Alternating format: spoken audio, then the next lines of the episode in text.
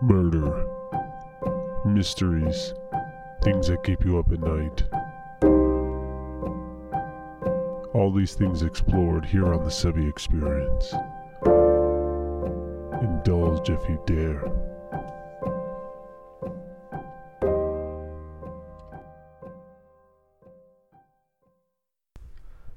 Welcome, listeners, to the first episode of the Murder and Mysteries Monday. And on this episode, we're going to be going over the unsolved murder of Axel Lawson.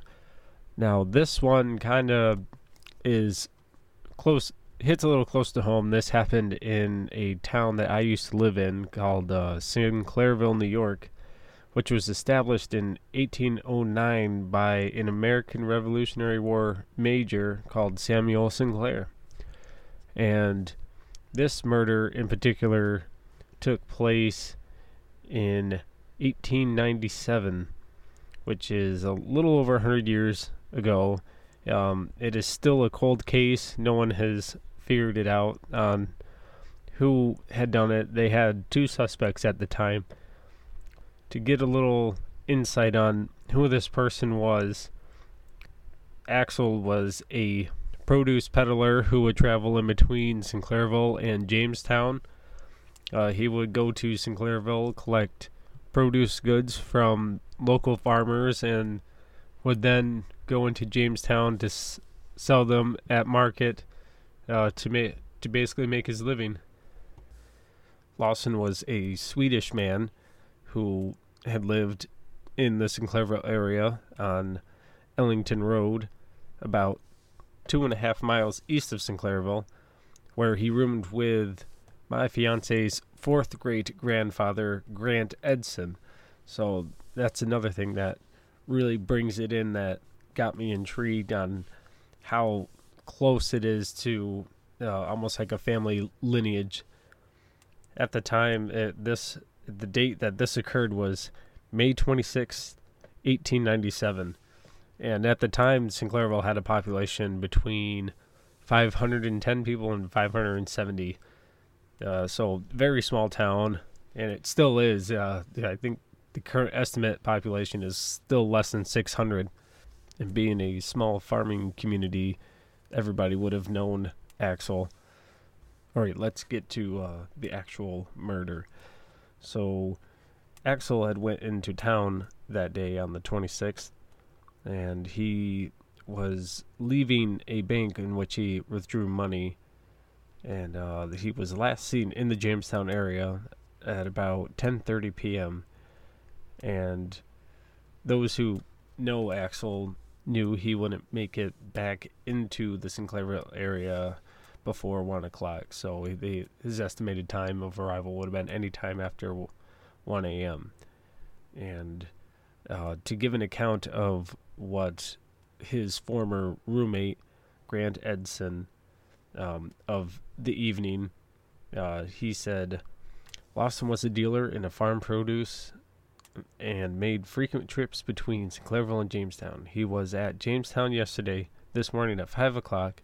Just after I got up to look at my stock, Lawson's horse came walking up to the place attached to the buggy which he used, but without a driver.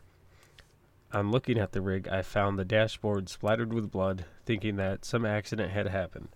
I immediately started towards Sinclairville, which is about two miles distant from his place. On reaching the village, I found that Lawson had been there during the night and left some empty crots, uh, empty crocks, which he had brought from Jamestown on two or three store porches. But so far as I could learn, no one had seen him when he came into the village. There are two roads leading to my place, uh, to Sinclairville, and I saw nothing of Lawson on my way down to the village.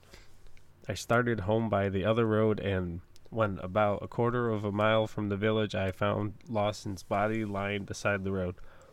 He was dead and his face badly crushed and pockets of his clothing turned inside out.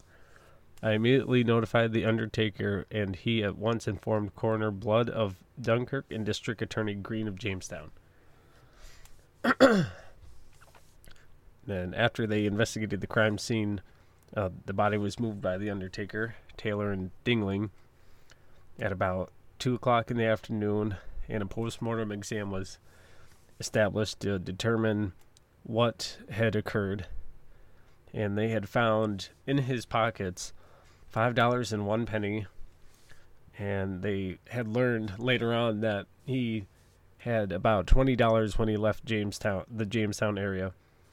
So, to the sheriffs and deputies, thought this was maybe a mugging of some sort, and they had come up with two suspects, um, Fred Romer and Fred Page, who were the gentlemen who rented the buggy out to Mr. Lawson, and with the blood splashed on de- on the dashboard of the buggy that he rented from those two gentlemen, uh, they they were called to questioning, and after questioning, they couldn't uh, pin anything on them, and due to the lack of evidence, they were set free.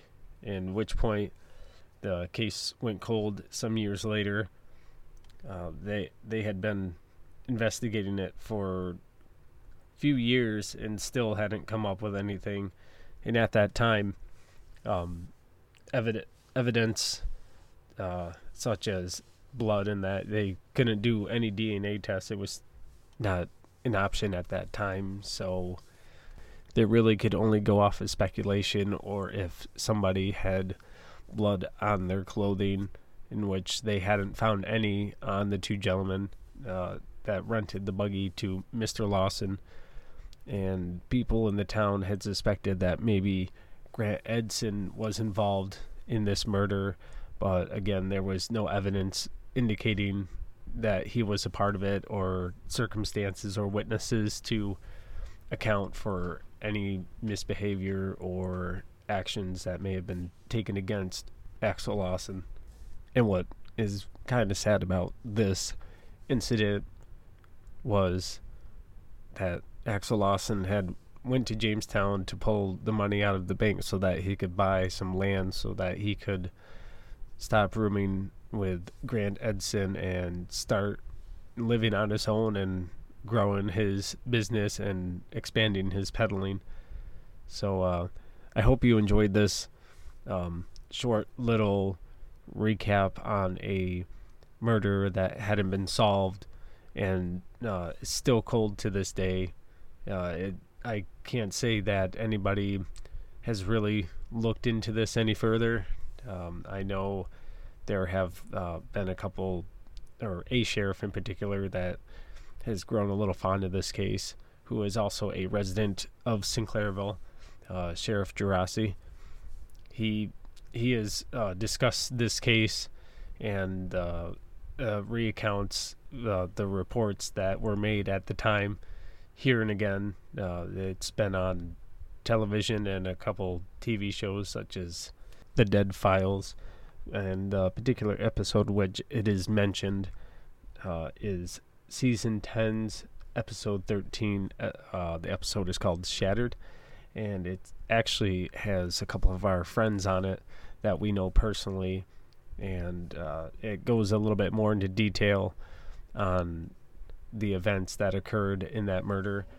And feel free to research this. Uh, it is the Axel Lawson um, unsolved murder of Sinclairville, New York.